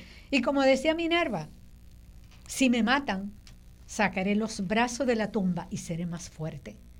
La política también es cosa de mujeres, tenemos que integrarnos, tenemos que evaluar. Aquí hay una gran comunidad de personas inmigrantes. Y es importante ver por quién vamos a votar. ¿Qué vamos a hacer? Vamos a buscar otras miradas. Sabemos que esas miradas tradicionales de esos partidos tradicionales han fracasado, no han hecho absolutamente nada, no van a hacer nada y van a seguir sumiendo al país, a la población, en la situación de miseria, de pobreza, de violencia que nos tiene. Y yo creo que hay alternativas. Tenemos que evaluar, tenemos que educarnos, tenemos que integrarnos, tenemos que militar, tenemos que, que hablar, porque este es también nuestro país.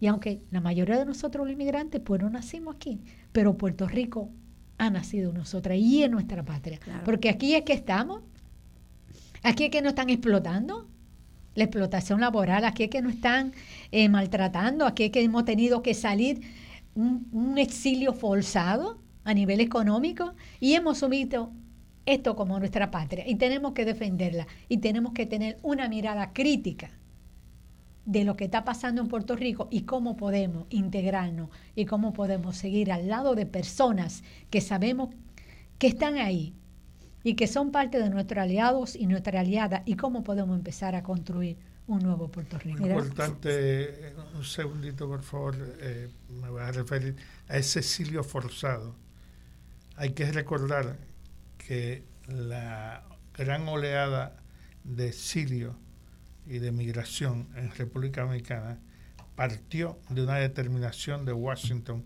después de invadir en 1965 la República Dominicana y comenzó a sacar gente hacia el extranjero y creó esa situación de un exilio forzado que es el que estamos viviendo ahora.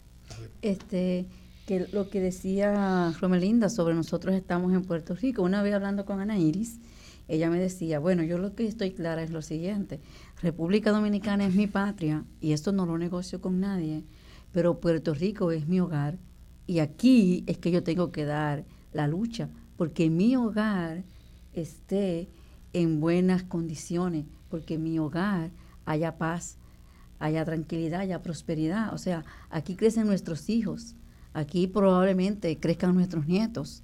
Y entonces eh, creo que, que, es una violencia, pero que no es...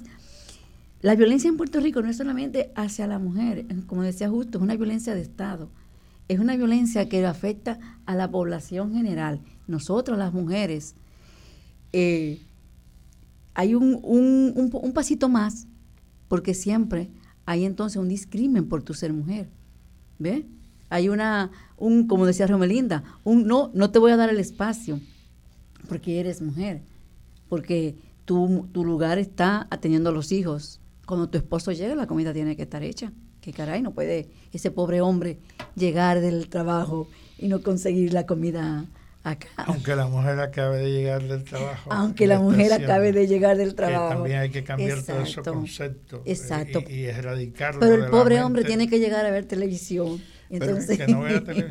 pero, Puerto Rico tiene que reconocerle a ustedes como dominicanos, como dominicanas, incluyendo a, a Ana Iris, las grandes y significativas contribuciones que han hecho en eh, nuestro país, en Puerto Rico. Cuando digo nuestro, el mío y el de ustedes. Yo también así lo eh, pienso. En, Puerto Rico, en, en, el caso de, de Ana Iris, el proyecto Nuestra Escuela, eh, que, que tanto servicio ha dado a a, Puerto Rico. Y, y, entonces tenemos que eh, remontarnos a lo que fue la propuesta de nuestros padres de la patria, de esa confederación antillana, eh, donde realmente nuestra fortaleza estaría en unirnos, en juntarnos, juntar nuestras voluntades y nuestra fuerza, siempre con, con faros de luz. Ahorita en la pausa comentábamos, ¿dónde están los faros de luz? Las hermanas Mirabal son un faro de luz en términos de, esa disposición a, dar todo de sí, todo de sí, incluyendo la vida misma, eh, por, por, esa nueva realidad transformada eh, de justicia, de equidad, de, no violencia contra, contra la mujer, contra la población en, en general. Eh, ¿qué, qué, faros de luz tenemos, tenemos hoy día? Pues tenemos, o sea, evocar a, la, a las hermanas Mirabal, evocar a tantas eh, patriotas, tantos patriotas que, que, lo han dado todo en, en, nuestras islas, en nuestro gran archipiélago de, del Caribe. Y que están cayendo en el olvido, porque como tú dices, ya este, pasan los días y tú ni, ni nadie habla sobre esas personas que estuvieron dispuestas a darlo todo por, por, por la mejoría del país. Y tenemos algunos pensadores en común. eh, como Hostos, que no solo aborda el tema de, del feminismo, no solo el tema de los derechos de la mujer, no de una educación eh, laica en la que nuestros niños y niñas eh, puedan aprender que hay una visión de mundo distinta a la que nos imponen los letreritos eh, religiosos de gente que o fue delincuente antes o termina matando después. Yo considero... Y hago, una generalización en ese sentido, mm. pero es lo que marca la realidad. La educación. Hay que retomar esas enseñanzas, hay que... Eh, esas memorias históricas no podemos dejar que se pierdan. Y esa relación tan estrecha que hemos tenido siempre República Dominicana y Puerto Rico. Y esas memorias históricas de las migraciones por los años 30, eh, pues una migración de puertorriqueños y puertorriqueñas hacia República Dominicana. Tenemos colonias y tenemos personajes históricos de esa, de esa eh, eh, migración. Entonces, es lo que ha también pasando, como dice Nelson, ese éxodo migratorio que fue parte de un plan, es decir, esto no es al azar.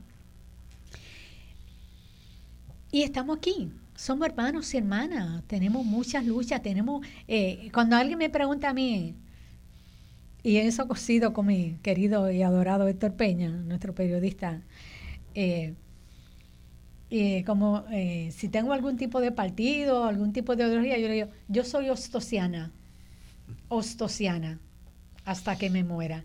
Y si tú quieres saber entonces qué es lo que soy, empieza a leer a Osto. Empieza a leer a Osto. Hay que leerlo. Deberían enseñarlo en las escuelas, incluso la escuela dominicana ya no lo enseña. Ya no lo enseñan.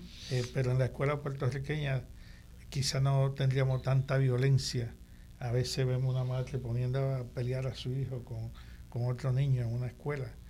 Eh, todo eso se superaría, pero Hostos es un peligro, porque Hostos es una luz, de esa que hablaba justo ahorita, es una luz en medio este, de, esta oscuridad, de esta tiniebla que está arropando a Puerto Rico y que está arropando a muchos países en el mundo. Que, tenemos, eh, en, vamos a estar anunciándolo pronto, eh, traemos una, lo que se llama la tercera conferencia mundial de educación transformadora.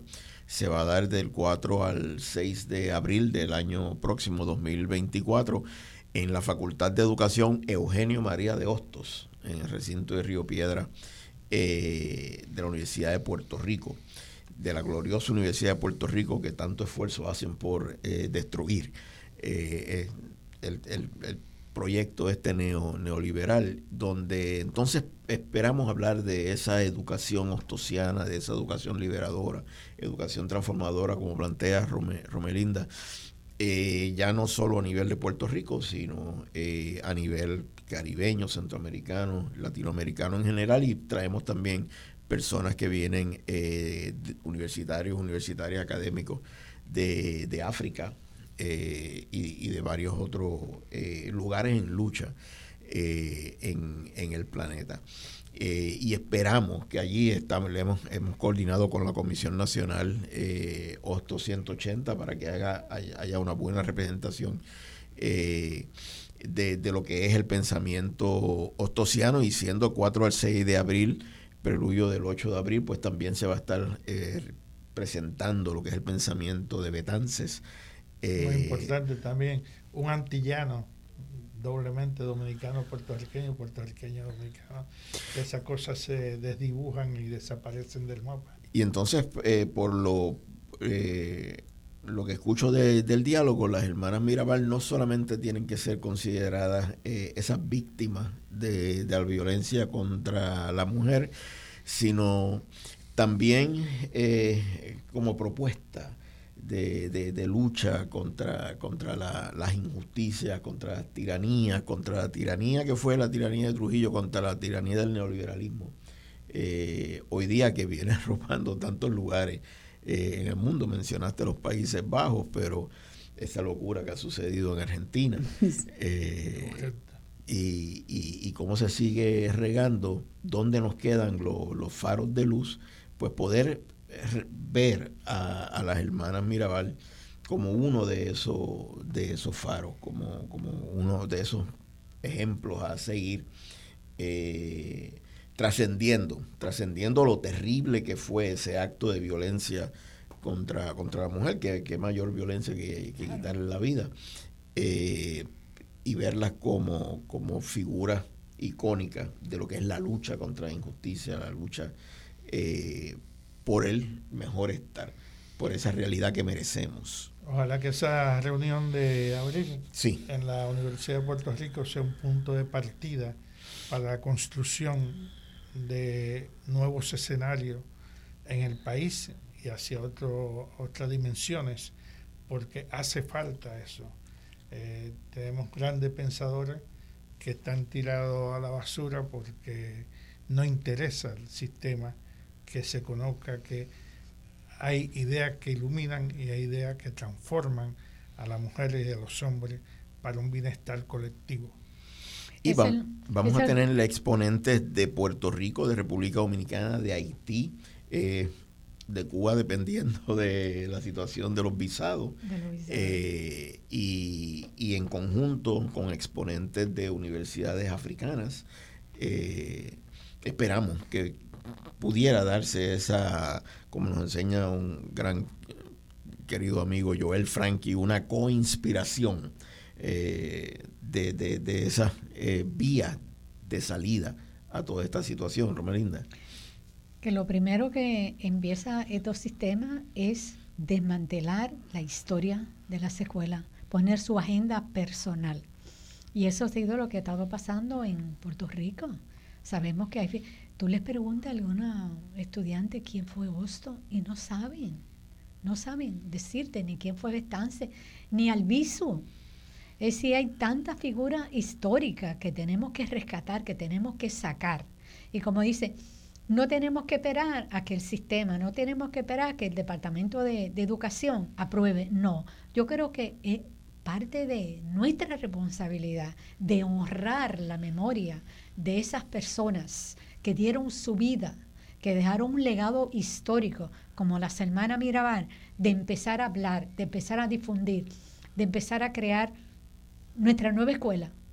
Tenemos que hablar con nuestra comunidad, hablarle con nuestros hijos e hijas, nietos, nietas, sobrinos, las personas que vayan. Vamos a tener un, vamos a algo, vamos a leerlo.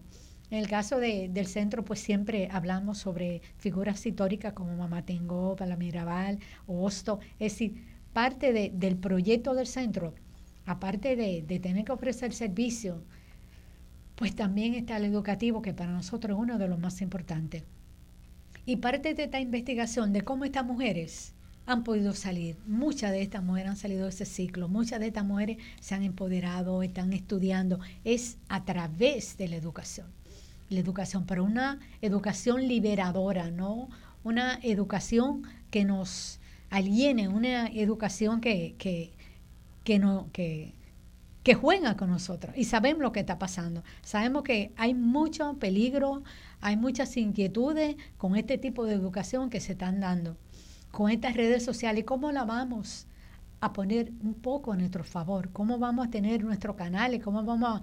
Es decir, yo creo que hay muchas, pero muchas cosas que podemos hacer a través de la educación y difundir estos personajes históricos, estos que hemos estado hablando aquí, que es muy, pero muy importante, y que no se queden aquí. Vamos a seguirlo difundiendo, vamos a seguir rescatando toda esta memoria de todos estos personajes y de otros y otros personajes que necesitamos seguir recatando. En su, en su resignificado, eh, como hemos estado insistiendo en, en, el programa, en el caso de la hermana Mirabal, no solo como, como víctimas, que lo fueron, eh, sino también como esa propuesta de, lucha. Eh, pensamiento final, Floreleida, en términos de lo que te significan y ah, para mí las hermanas Mirabal tienen un significado muy muy extraordinario. Este eh, hicimos un grupo de lectura y entonces cuando, y el primer libro que escogimos fue sobre las hermanas Mirabal. Éramos todas mujeres quienes leíamos.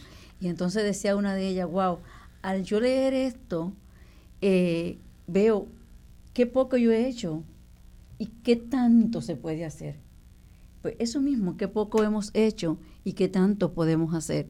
Si hay mujeres que fueron capaces de dar la vida, ¿verdad? Por defender sus ideales, por defender la justicia, por defender el que eh, la libertad. Entonces, nosotros creo que debemos de cogerlas como, como foco, como tú dices, foco de luz, y, tratar de imitar algunos de sus ejemplos y, empezar a trabajar. Y no quedarnos y diciendo, ay, qué maravillosas mujeres, ¿no? Empezar a hacer algo, empezar a trabajar. Y como decía al principio, este eh, Nelson. este, no olvidar también a Rufino de la Cruz, que era una persona humilde, una persona que, no tenía ningún tipo de, conexión política así, pero sin embargo tal vez por solidaridad, eh, por respeto, por admiración, fue capaz de ofrender su vida, ofrender su vida también para, porque él sabía lo que se estaba arriesgando, porque ya le habían dicho varias personas, las van a matar. Hay una orden para matarlas y él sabía lo que se arreglaba y ella también. Eh, nada, ojalá y, y, podamos seguir hablando sobre las hermanas Mirabal. Ojalá y las escuelas, tanto puertorriqueñas como dominicanas y como latinoamericanas, este, puedan este, difundir ese pensamiento, no solo el de ellas, sino el de tantas personas que han luchado y han trabajado para mejorar. Tenemos que hacer algo, no es opción no hacerlo porque como hemos dicho, en cuando hemos estado eh, off, la verdad que, que nos estamos derrumbando. Hemos ido involucionando y, es tiempo de, de, hacer un stop y arrancar de nuevo. ¿Pensamiento que te gustaría dejar en la audiencia, Romelinda? el legado de las hermanas Mirabal. Rescatarlo. Seguir siguiendo su ejemplo. Eh, la educación es muy, pero muy importante y y ese legado, ese legado hay que rescatarlo en toda su justa dimensión y que los gobiernos, que los pueblos, pues, asuman responsabilidades. Y, esa valentía de esas mujeres en esa época donde era tan difícil, donde gracias a ellas y a ellos, eh, en este momento estamos disfrutando de un poco de libertad. Esas son las muertas y los muertos de nuestra felicidad en este momento que tenemos que seguir por la, la, generación que está en este momento y por las futuras generaciones como ellas lo hicieron y como ellos lo hicieron. Nelson.